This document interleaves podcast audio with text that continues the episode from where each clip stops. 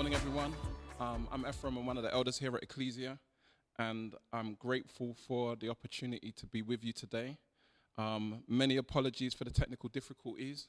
Um, we don't obviously plan for these things, and yet we trust that in the midst of it all, the Lord is able to work beyond our weakness and show his strength.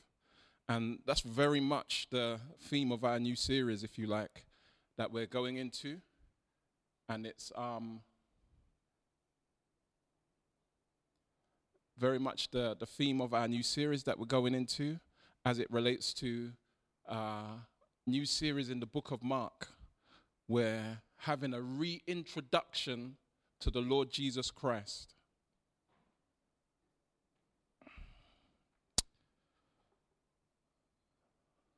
Servant, Savior, Son of God. Now, if somebody was to come to you and say in these times that they were commending to you somebody that they believe to be God, you would no doubt have a great deal of skepticism. You would no doubt be quite cynical. This person, God, in fact, you'd probably be quite dismissive in the first instance. That definitely would be my instinctive response. How can anyone be claiming to be God and be in their right mind? And we think that actually this is normal for us in our life and times because it seems like such a distant reality that that could ever be the case. And yet, actually, in first century Israel, the true could have the, the same could have also been said as true. The people of God in Israel had had 400 years of silence 400 years of silence where God had not spoken to the people through the prophets. And so they had fallen into a state of apostasy, of godlessness. Their religious efforts were very much externalized and were not, in, in the main, as a, as a generalization, really an expression of the heart. They were going through rituals. You had the religious leaders.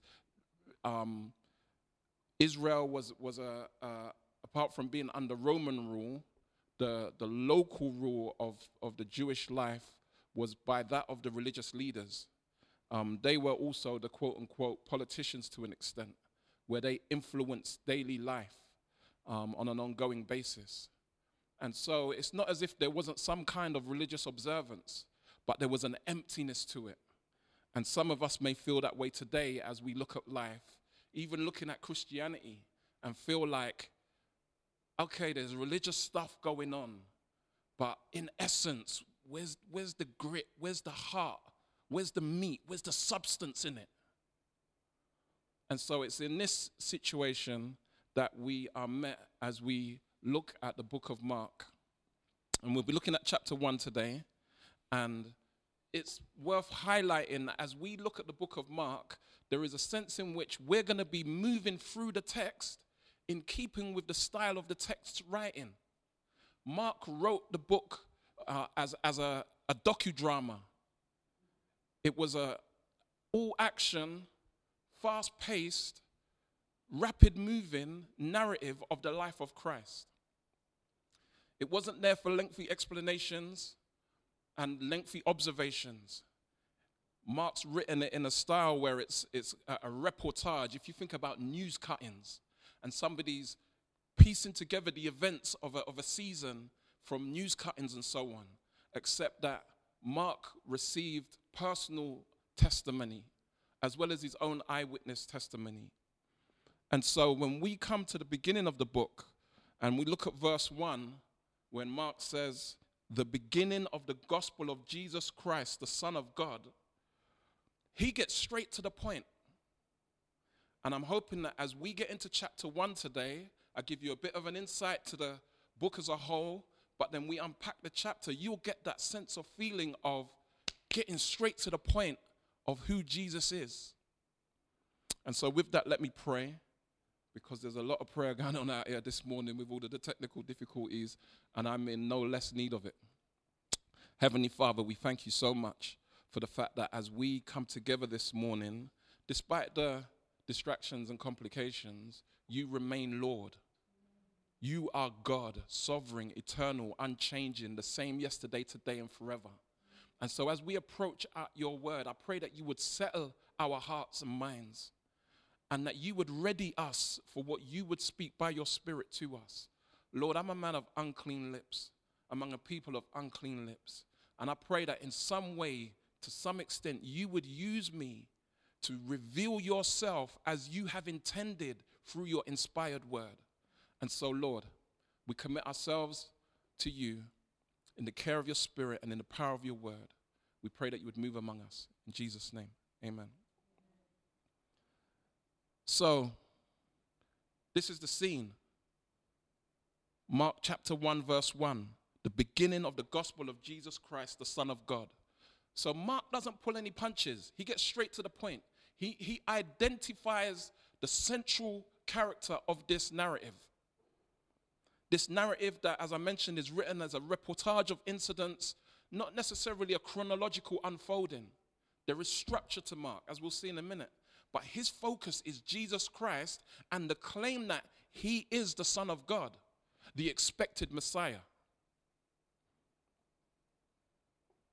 In the 400 years that the people had been living um, absent of a word from God, we see that there was among those who believed a certain expectation,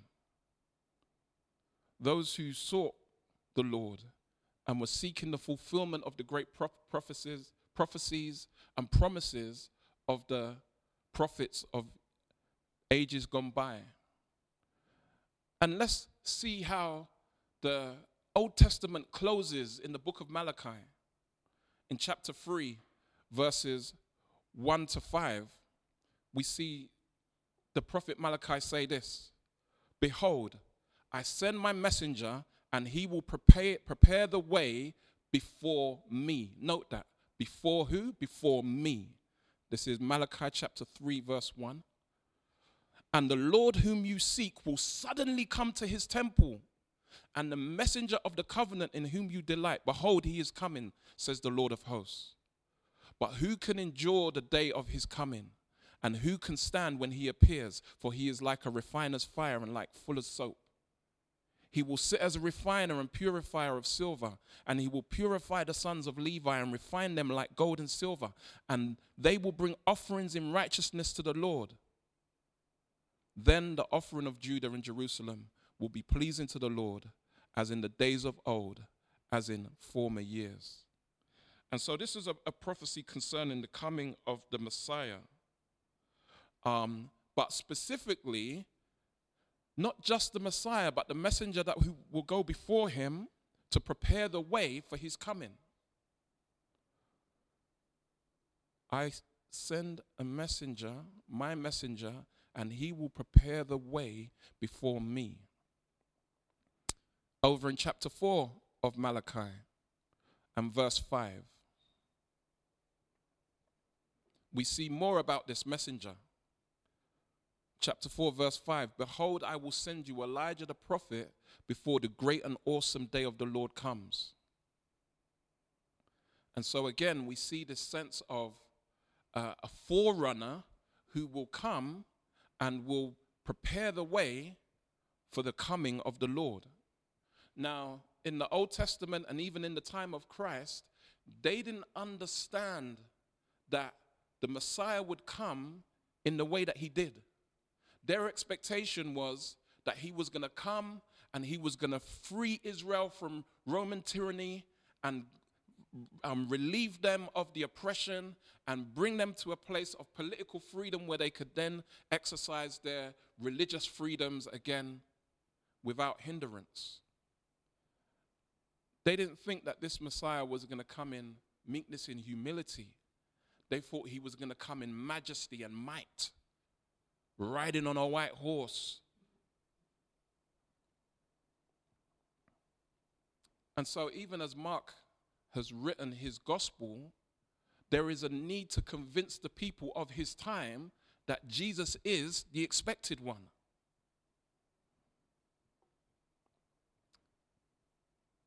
Now, Mark's primary focus at this point in time is with Gentiles. More so, um, maybe than the other gospel writers. Fundamentally, because when we look at certain terms that Mark uses as a Jew, he uses very Greek terminology to explain certain Jewish things. And so we see that he's trying to make this accessible to those who are less familiar with Jewish culture, which is a help to us because I'm sure that there are very few of us who are familiar with Jewish culture. You might be thinking now, who is this guy Mark? Because we don't really see him named, if you've got any familiarity with the Gospels, we don't see him named among the 12 apostles. And so, how is it that Mark is this person who is giving us this gospel? What, what qualifies him to do that? In 1 Peter 5:13, we see Peter refer to Mark as his spiritual son. This is the same Mark, also known as John Mark, who walked with Paul, um, was said to have been the cousin of Barnabas. In fact, in Colossians 4, verse 10, and in 2 Timothy 4, verse 11, there is reference to Mark being an assistant of Paul or assisting Paul in ministry. So Mark was present in and around the events that took place. In fact, it is suggested that in chapter 14 of his gospel, verses 51 and 52, where they're, they're at the garden and there's um, a, a note of someone running naked from the scene, that that was actually Mark, tradition says. And so Mark isn't somebody who is just a sort of nondescript individual who appears later in history to, to, to note the events. But what we do understand that Mark was the one who captured Peter's recollection. You know, we don't have a, a gospel of Peter, quote unquote. And if you have, then you shouldn't have. because there was none admitted amongst the canon of that which was regarded to be scripture. But um, the early church fathers, there was a, a, early church father called Papias in 140 AD who quotes Peter as saying that Mark wrote his account of the life of Christ. So, Mark was present and qualified, giving reliable um, and a reliable account of the life of Jesus Christ.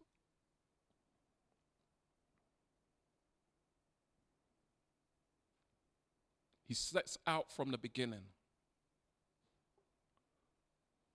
Who is this individual that I'm speaking about? Jesus the Christ. Now, this term Christ for us, it again is a, um, let's call it a, a westernization of the Jewish word Messiah. And so, uh, again, if you consider that the expectation of the devout that the Messiah would come, Mark from the outset declares Jesus the Messiah, the Son of God. In fact, even that he would use the term gospel, this term gospel, evangelion in the Greek, basically means good news. And this wasn't an exclusively religious term at that time. In fact, it was a term that was used when kings would go to battle, they would conquer on the battlefield, and then they would send a herald, a runner, who would run ahead of the um, returning army to send the good news of victory in battle. And so, when Mark says the gospel of Jesus Christ, the good news of Jesus Christ, he was saying this in the sense of this isn't just any good news that you're hearing. This isn't every and every good news that you're expecting. This is the good news of Jesus, aka Savior in Hebrew, the Messiah, the Son of God. And so Mark is declaring this as a herald, as one representing a king. Again, an implicit reference to his view of Jesus Christ as King and Lord and God. And so we see that there are three major structures, if you like, and people slice up Mark in slightly different ways, um, but this way I think is helpful for us as we go through. There are three major structures that, um, first of all, starts with a prologue or, or an introduction, and that's chapter 1, verses 1 to 15. And then once that unfolds, we see the beginning of the, the making known of the Messiah. And so from 116 to 826 is the Messiah made known. And then we have this short section in the middle, 827 to the end of chapter 10, where the Messiah is misunderstood. And in this period, three times Jesus predicts his death. In fact, he even predicts his death and resurrection, and his very own disciples were confused. They didn't get it. And when I was doing uh, some theological study, um, and we were looking at the book of Mark, they, they used the phrase the disciples. Disciples. Because despite the fact that the information and the evidence was right in front of them and they had been walking with Christ and seeing all of, all of this, they still did not get it. But then in the final chapters 11 to 16, we see the Messiah mission fulfilled. So the Messiah made known, the Messiah misunderstood, and the Messiah mission fulfilled. And so that's the, the, the, basic overview of Mark. He's not pulling any punches, he's getting straight to the point, and he is seeking to evidence his fundamental proposition. He states his claim, he sets out his stall from the beginning. The gospel of Jesus Christ, the Son of God. Now, as we look at chapter 1, there are three main um, movements in the chapter identification, verification, and demonstration. I said at the beginning if somebody were to try and make a claim that they were presenting to you someone, they were commending to you someone that they believe was God, would you believe them? You would, you would want to see some kind of evidence. I mean, if this person is God, then surely they can do supernatural things, right? Perform miracles, at least. That they're going to be of such character that is outstanding and clear that they are not like everyone else. That when they speak, they're going to speak the truth. Furthermore, they would even be able to predict happenings before they happen. And then you might consider hold on, what kind of references does this person come with? Because we think like that, right? People make all kinds of claims in life. I mean, one of the fundamental statements on any kind of CV or resume, as it might be called by some, references available upon request. Bottom line. You fill out an application form, who are your referees? You go on LinkedIn, and who are your contacts and your connects that are verifying your career history as you've presented it? And that's a, a right and proper principle. And this is where Mark leads on to having identified who this person is, who he's declared him to be, and who we ought to consider when we are looking at his gospel, at his account, at his writings. He then goes on to break down six verifying factors and two attesting events in this process of verification. The first one is the verification of Scripture. And so, verses 2 and 3. Behold, sorry, verse 2. As it is written in Isaiah the prophet, Behold, I send my messenger before your face who will prepare your way. The voice of one crying in the wilderness, Prepare the way of the Lord make his path straight. And so, this here is a quotation from Isaiah the prophet, as it states, Isaiah chapter 40, which is a monumental chapter in the life of a Jewish individual. Isaiah chapter 40.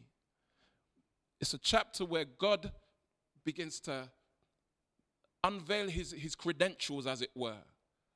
God flexes on humanity as he speaks through the words of Isaiah the prophet. And he does this for several chapters. And one of the things we see in the way in which scripture, Old Testament scripture, is quoted to um, in, in, in, the, in the first century is the sense that when a quotation is given, it's, it's almost like finish the punchline type of experience. Because Jewish children are grown to, up until the age of 13, 13 to memorize the Old Testament scriptures. And so when they hear a, a statement like this, their mind automatically begins to fill in the blanks. It will be as if I were to say, For God so loved the world.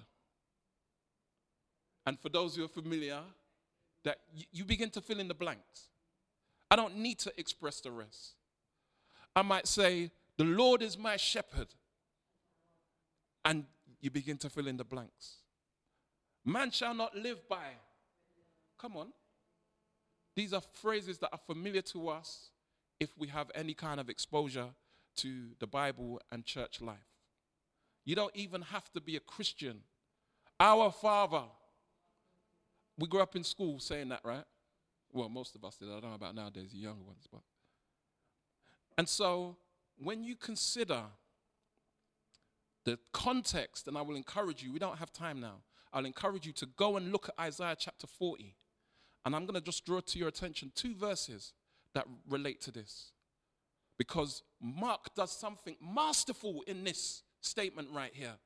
He not only verifies that Jesus, the Christ, the Son of God, is of scriptural authentication, but he also verifies John the Baptist as being his forerunner and prophet that has gone before him, further reinforcing the truth of who Jesus is. Isaiah 40, verses 9 and 10. And this would be ringing in the mind of the hearer as they see these verses being quoted by Mark. Isaiah 40, verse 9 and 10 says, Go on up to a high mountain, O Zion herald of good news. Herald of what? Remember what we said about good news and the herald and running ahead? All right. Go on up to a high mountain, O Zion, herald of good news. Lift up your voice with strength, O Jerusalem, herald of good news. Lift it up, fear not. Say to the cities of Judah, what? Behold your God. Like, look, here's your God. This is what the herald is saying. Behold, the Lord God, God comes with might, and his arm rules for him. Now, again, this is a, a, a, statement. If I said, Look, you know what? I'm going away on business, but my right hand man is going to take care of everything, you would have an understanding that this individual is someone who's close to me, they're authorized by me, and they're acting on my behalf.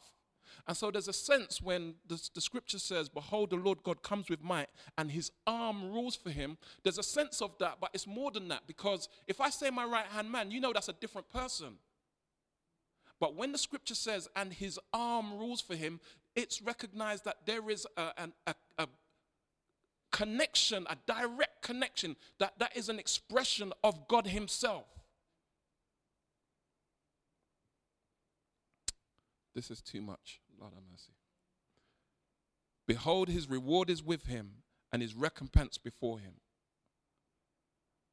And so here we see that as Mark quotes this scripture, he is validating as a reference that Jesus is of scriptural validation. He's verified according to scripture, and so is his forerunner. And just in case you're confused about the relationship between the two, this is exactly what was prophesied. I already read the, the prophecy of Malachi in chapter 3. And so we begin to see the picture that would have been in the mind of the Jew, but still very unclear to them because of their expectations that they imposed on the way they interpreted the text. We must be careful of that ourselves. We then see the next verification in verses 4 to 8. Um, Mark chapter 1, verses 4 to 8. John appeared baptizing in the wilderness and proclaiming a baptism of repentance for the forgiveness of sins. And all the country of Judea and Jer- all Jerusalem were going out to him and were being baptized by him in the river Jordan, confessing their sins. Now John was clothed in camel's hair and wore a leather belt around his waist and ate locusts and wild honey, wild honey. And he preached, saying, After me comes he who is mightier than I, the strap of whose sandals I am not worthy to stoop down and untie. I have baptized you with water, but he will baptize you with the Spirit. And so we see John the Baptist coming in the, the spirit of the prophets. In fact, we are told in the book of Luke that he's come in the spirit of Elijah, who Malachi said must come first. Hmm. And he's a brother who's got nothing to lose. We get this picture of John the Baptist being a rugged guy who's not here for popularity and fame. He's not here for comfort, but he is here to declare the word of God. And his living conditions testify to that. He's not trying to set himself up with a following. He's not trying to get likes. He's not trying to get paid. He is here to represent God. They say there's nothing more dangerous than a man with nothing to lose. And so we see in this picture that we're presented that he is committed and he is communicating clearly that which he believes to be the will of the Father. And he was baptizing people into a baptism of repentance and forgiveness of sins. Now, you have to understand, R.C. Sproul, the late great theologian, said that for John the Baptist to be baptizing Jews was scandalous. Because basically, what he was saying is, you're no better than Gentiles. Because during that period between the, the Malachi and the first century, the, they the Jews had developed a, a way of um, identifying outsiders who wanted to become a part of Judaism. So, non Jews or proselytes, as they were known, who wanted to become a part of Judaism, had to go through baptism as a means of signifying their commitment to the law of Moses and their submission to God. And so, for John the Baptist to be calling the Jews to repentance shows how apostatized and how far gone they were from being committed followers of the Lord. And yet, he's calling the people to repentance, he's calling them to forgiveness, and yet he's saying, I'm not the one, you know. There's someone who's coming after me, quote unquote, I'm preparing the way for, who is greater than I am. And so again, he is another referee, declaring Jesus as verified as the Son of God. And he goes on to say that I baptize you with water but he will baptize you with the Holy Spirit. Now, much has been made of this, and I'm not going to fully explain and break it down.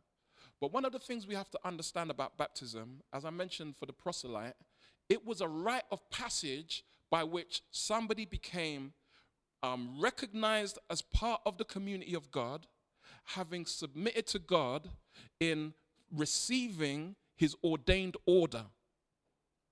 And so at that time, the ordained order of God or the rule of God was mediated through the law of Moses. And this is what everybody should have been observing and obeying. And so when John is calling people to repent, he's saying, Come back to the law. Come back to the law of God.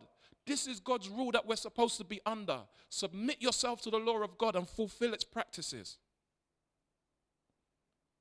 If you want to be regarded as part of God's community, God's people, then be baptized as someone who is submitted to the ordained rule of God. Hold that in mind because we're going to elaborate on that in a minute. But fundamentally, when John talked about the baptism of the Holy Spirit, he's saying, Look, I have water. Whilst we're here, we can use water, But there's going to be a spiritual experience of baptism that is going to be an ongoing, that's the implication. It's going to be an ongoing and permanent one where you will be brought into the community of God and recognized as part of God's people by reason of the baptism with the Holy Spirit. Now, we could take a side note here and spend six weeks unpacking baptisms in Scripture. Um, I'm not going to do that because we're trying to stick with the, the, the, the style of the text that Mark has written. But needless to say, it's something for you to consider and, and look further into. And yet, what happens next? In Mark chapter 1, verse 9 to 11, we see Jesus engage in the first experience that attests to his um, identity as the Messiah, the Son of God. And so Jesus himself is baptized. In those days, Jesus came from Nazareth of Galilee, and was baptized by John in the Jordan. And when he came out of the water, immediately he saw the heavens being torn open and the Spirit descending on him like a dove. And a voice came from heaven You are my beloved Son. With you I am well pleased. So, Jesus, who did not need to repent, he did not need forgiveness of anything, but what he was demonstrating was that even I am submitted to the law of God. In fact, we see in, in the, other gospel accounts where John the Baptist says, No, no, no, no, I shouldn't baptize you. You should baptize me. And Jesus says, Let it be so that all righteousness be, righteousness be fulfilled. And so Jesus is demonstrating his submission to the Father, his place amongst the community of God, and his embrace of the ordained rule of God being the law by being baptized. It also served as an example to the people of his time. Because we see that the scribes and the Pharisees came to be baptized, and John ran them away. Go away and bring forth fruit of repentance. They were doing it to show face, they weren't doing it for genuine reasons. But in this moment, we see a revelation of the triune nature of God. The three persons of God revealed at the same time in the same instance. And so Jesus is in the water, and as he comes up out of the water, the Holy Spirit, uh, verification again. What's that? Uh, that's got to be verification number four. The Holy Spirit descends on Jesus and alights on him or rests upon him. And the Holy Spirit rests upon him and doesn't fly away again afterwards. It's like, nah, the anointed one is here and we hear the voice from heaven. Uh, verification. No, this is verification number four. The voice of the Father from heaven. You are my beloved Son. With you I am well pleased. And all the people present heard the voice. It wasn't just a voice inside Jesus' head. And so we hear the voice, we see the appearance as of a dove of the Holy Spirit. And again, this helps us when we begin to try and work through the, the biblical principle of the triune nature of God or the Trinity. Um, some have said that actually Jesus is the Father and He is the Spirit. And at different points in time, He takes on a different role, but it's just one person. And yet, the mystery of the Trinity is seen revealed here that we have three persons and yet one divine being that is God. And so Jesus is baptized, fulfilling all righteousness. And he's then driven out into the wilderness. And this is the second experience attesting to his identity verses 12 and 13. The Spirit immediately drove him out into the wilderness, and he was in the wilderness 40 days, being tempted by Satan. And he was with the wild animals, and the angels were ministering to him. And so, in this experience where his character is now tested, we see Jesus withstand the temptation of Satan, who, in and of himself, is another verification that Jesus is who he says he is. See, even God uses the devil to fulfill his purposes. Such is the majesty of God's sovereignty. And yet, also, the heavenly angels ministering to Jesus were another verification. Mark doesn't include all of this information just for passing. We see that his, his account is very brief, it's, it's very calculated, it's very intentional. So, this information isn't given for us to overlook. It's like Mark has laid out the CV of the Lord. And he said, This is who he is, and this is how you know. And so by the time we get to verses 14 and 15, Jesus has now um, declared his manifesto. What is his message? What is it that he preaches? And so in verses of 14 and 15, we see now, after John was arrested, Jesus came into Galilee proclaiming the gospel of God and saying, The time is fulfilled and the kingdom of God is at hand. Repent and believe in the gospel. And so Jesus didn't go to the religious center in the south, to Jerusalem. He started in his home territory in Galilee, a region in which he was born and grew up in. Apart from the time that he spent in Egypt, having fled from Herod.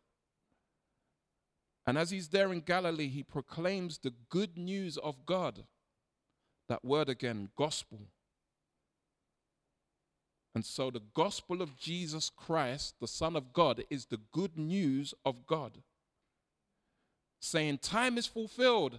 Okay, so there's been silence. God hasn't been saying nothing, but now it's on. Time's been fulfilled in terms of all that had been predicted concerning the Messiah. This is the implication. The kingdom of God is at hand, it is within your reach, it is present among you for you to engage with. But you must repent and believe in the gospel. And so, this may have some similarities to what we heard John the Baptist declaring in his baptism, where you need to repent for the forgiveness of sins and be baptized. Jesus builds on that and adds clarification. He too uses this word repent, which basically means to have a, a change of heart and mind that results in a change of action. And so you see a picture of someone going in one direction, and we've been there. We're, we're walking out the door, and we're like, hold on a second, where's my phone? And we repent of our exit because we go back to find what it is Where's my keys? No, I'm not going to do that. Take you back. but we've all been there. And that's just a simple example of what it means to repent. But concerning repentance, it is us coming to a recognition that basically we are wrong and God is right. That's as simple as it is. What do I need to change my mind about? I need to change my mind about the way I see life. I need to change the, my mind about the way I put myself first, the way I think about God, the way I think about others. I need to recognize that I'm wrong and God is right. And when I come to that place where I'm prepared to accept that and walk in the reality of that, that is fundamentally what repentance means. And yet, you can't repent and not believe. You can't have one without the other. It's two sides of the same coin. And without both sides, you don't have a genuine coin. Repent and believe in the good news. The good news? What good news? The good news that Mark stated right at the top as he identified Jesus as the Son of God. That good news that Jesus is the Messiah. And so Jesus declares his manifesto, And then, having gone from identification to verification, we now get into the, the realm of demonstration as Jesus starts his ministry. And we see in the remainder of the chapter the called, the cleansed, and the preaching of the gospel. The called, the cleansed, and the preaching of the gospel. And I'm going to re- read the remainder of the chapter and then comment. And so we're looking from verse 16 um, to the bottom. Passing alongside the Sea of Galilee, he saw Simon and Andrew, the brother of Simon, casting a net into the sea. And, and sorry, let me start again. Mark 1:16. Passing alongside the Sea of Galilee, he saw Simon and Andrew, the brother of Simon, casting a net into the sea, for they were fishermen. And Jesus said to them, Follow me, and I will make you become fishers of men. And immediately they left their nets and followed him. And going on a little farther, he saw James, the son of Zebedee, and John, his brother, who were in their boat mending the nets. Immediately he called them, and they left their father Zebedee in the boat and the, with the hired servants and followed him. And they went into Capernaum. And immediately on the Sabbath, he entered the synagogue and was teaching. And they were astonished at his teaching, for he taught them as one who had authority and not as the scribes. And immediately there was in their synagogue a man with an unclean spirit, and he cried out, What have you to do with us, Jesus of Nazareth? Have you come to destroy us? I know who you are, the Holy One of God. But Jesus rebuked him, saying, Be silent and come out of him. And the unclean spirit, convulsing him and crying out with a loud voice, came out of him. And they were all amazed, so that they questioned among themselves, saying, What is this? A new teaching with authority. He commands even the unclean spirits, and they obey him. And at once his fame spread everywhere throughout all the surrounding region of Galilee. And immediately he left the synagogue and entered the house of Simon and Andrew with James and John. Now, Simon's mother in law lay ill with a fever. And immediately they told him about her. And he came and took her by the hand and lifted her up. And the fever left her, and she began to serve them. That evening at sundown, they brought to him all who were sick or oppressed by demons, and the whole city was gathered together at the door. And he healed many who were sick with various diseases and cast out many demons. And he would not permit the demons to speak because they knew him. And rising very early in the morning, while it was still dark, he departed and went out to a desolate place, and there he prayed. And Simon and those who were with him searched for him. And they found him and said to him, Everyone is looking for you. And he said to them, Let's go on to the next towns, that I may preach there also. For that is why I came out. And he went throughout all Galilee, preaching in their synagogues and casting out demons. And the leper came to him, verse 40 imploring him, and kneeling said to him, If you will, you can make me clean. Moved with pity, he stretched out his hand and touched him and said to him, I will be clean. And immediately the leprosy left him and he was made clean. And Jesus sternly charged him and sent him away at once and said to him, See that you say nothing to anyone, but go, show yourself to the priest, and offer for your cleansing what Moses commanded for a proof to them. But he went out and began to talk freely about it and to spread the news so that Jesus could no longer openly enter a town, but was out in desolate places. And people were coming to him from every quarter. So Jesus, in verses 16 to 20, calls his first disciples two pairs of brothers Peter and Andrew, James and John, all of whom were fishermen. And it's interesting because we see there are so many ways in which, in this section, Jesus confirms the expectation of someone who would be considered God. And yet also, he contradicts the one who would be considered God and the expectation of such a person.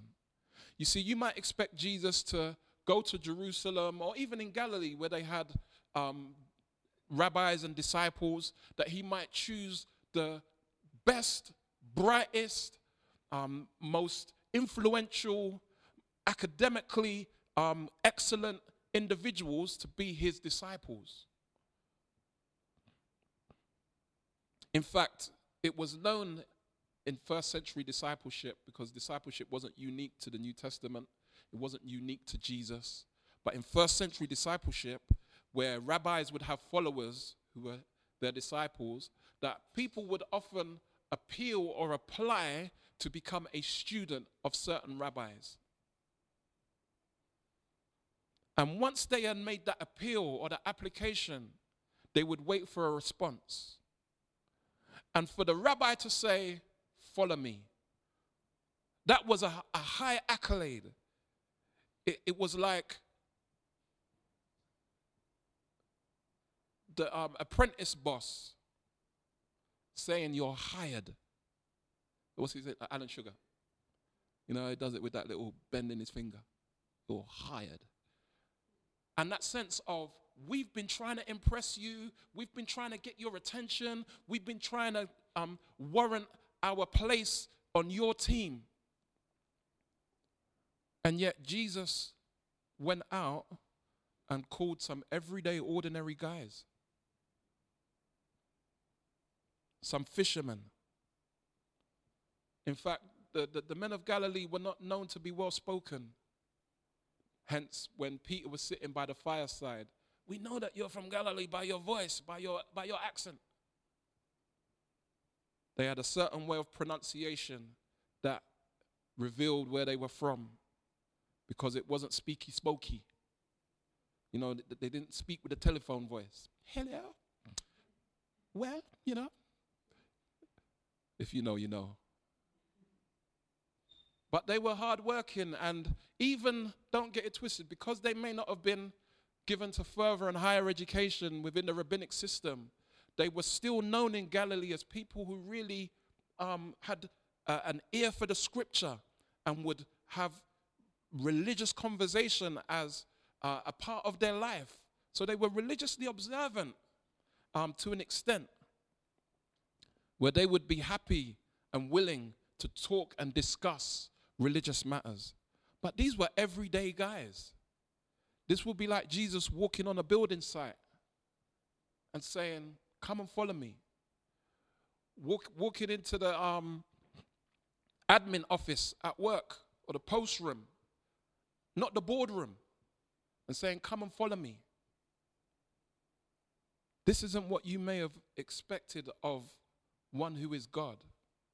And yet, actually, this is the way of the Lord.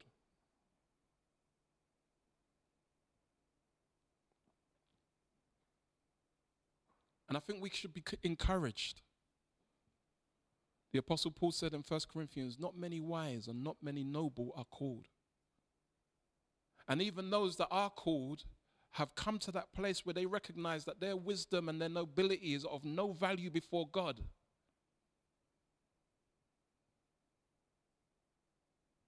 It's not about how many degrees, it's not about your career status or where you live. God's not concerned about those things. And so he calls these brothers to follow him. And we then see that phrase in verse 21 immediately. And this phrase is repeated consistently throughout the book of Mark. This sense of immediacy. I'm, I'm, I'm showing you this, keep up. And so we then get a, a catalogue of those who Jesus cleansed Jesus goes into the synagogue and he preaches, and there a man with an unclean spirit cries out, and Jesus delivers him of that spirit. We see at the end of the chapter, Jesus meet with a leper. Now, leprosy was a contagious disease, and it was such that if you um, were exposed to the, the bacterial emissions of a leper, you yourself could ca- catch leprosy, which was a degenerative disease that would degenerate nerves and, and um, cause uh, almost like a, a, just a rotting of the flesh. This was something incurable. Lepers had to live in isolation. Now, we know about this, right? When it comes to uncleanness and isolation, in a different kind of way in this season because of this virus that's been plaguing the world. And so, if you thought that lockdown was a new phenomenon, you speak to a leper colony. They were not allowed to mix in society because of the contagious nature of their disease. And yet, we see Jesus reach out to the leper and touch him and make him clean. These are mighty miracles that attest to the truth of who Jesus is. Even as Jesus is with his disciples, we see the care for his own. When he goes to the house of Simon, where his mother in law was sick with fever, and she's healed. And her response is immediately to serve. The Scots have a a phrase of old saved to serve. And it's always a healthy indication of someone who's genuinely had a, an encounter with the Lord, whose life's been transformed, who's experienced that, that touch of inner healing, that there's a servant heartedness, a willingness to serve. It's such a beauty to see in the people of God. And yet, Jesus didn't just do mighty works, but he preached. We see in verse 21 as he was there in the synagogue preaching and teaching. In verse 22, they acknowledged that he was teaching as one who had authority. See, like our academic system, you can um, be accused of plagiarism if you don't cite your sources. And the sources you cite give you credibility. And yet, Jesus wasn't standing there as one who was citing his sources for his interpretation of the text that he would explain and comment on and preach to them. And yet, his preaching was backed up by demonstration of power to the point where the, the people were astounded. They said, This is a new teaching with authority. He commands even unclean spirits. So it wasn't just that he had authority in what he was saying, but how he demonstrated that authority. In chapter 2, we'll begin to see how people wanted to challenge his authority. But for now, Mark is establishing the authority of Christ in all that he said and all that he done. And the thing is this in the book of Mark, we get this clear sense that the incidents or events that are described are there to um, provide an object lesson for the teachings that are given. And we understand that as we see Mark focus on Jesus' demonstrations of power, his healing of the untouchable leper is a demonstration of his ability to heal the, the rot in our own souls because of sin. Jesus removing fever or cleansing unclean spirits, demonstrating his power over the cosmos and of all creation, that truly he is the Son of God. And so, even though we see Mark from the outset, and he will go on throughout the gospel to justify his statement that Jesus is the Messiah, the Son of God, we see clear expressions of that. We see miracles. A man who speaks truth and who resists the temptation of the devil. Such is his character. one who stands in fulfillment of the Holy Scriptures. And yet at the same time, he's got time for the least reached. He's got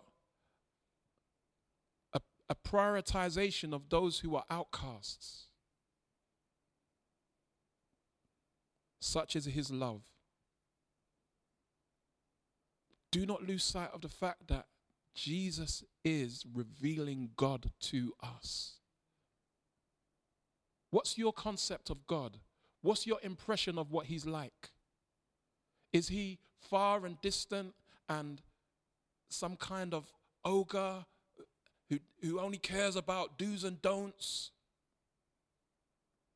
We see here in His care for His disciples, the way He chose them, He cared for their needs.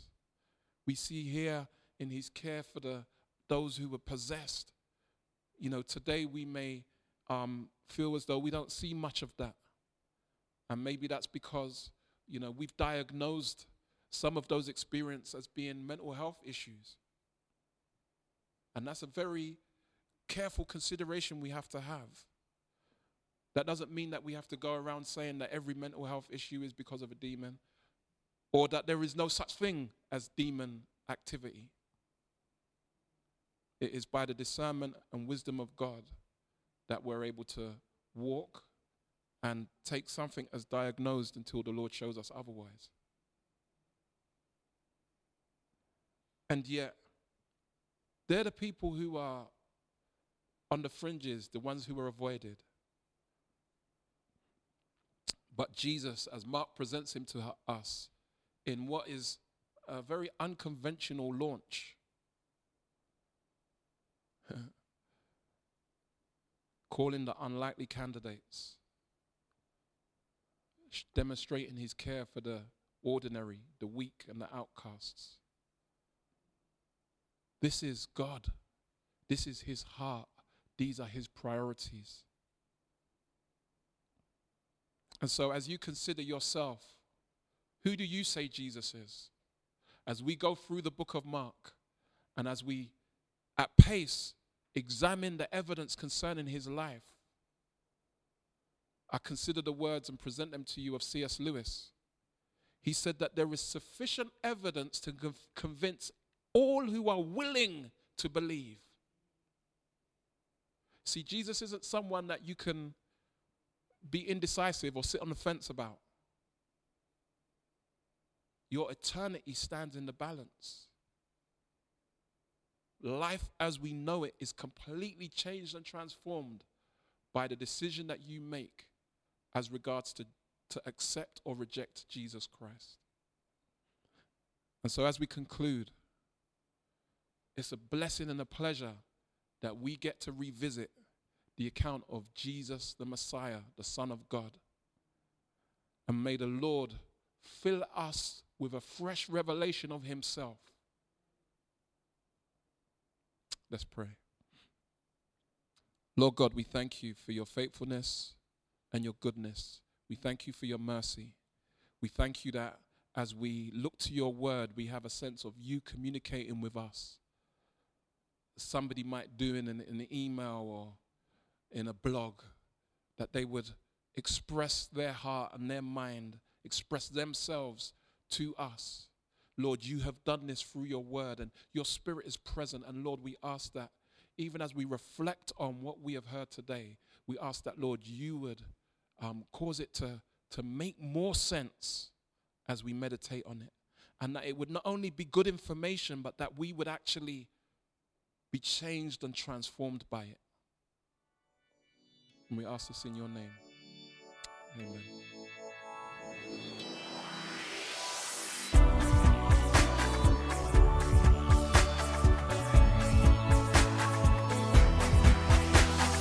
Join us next time for more of God's truth to transform your reality.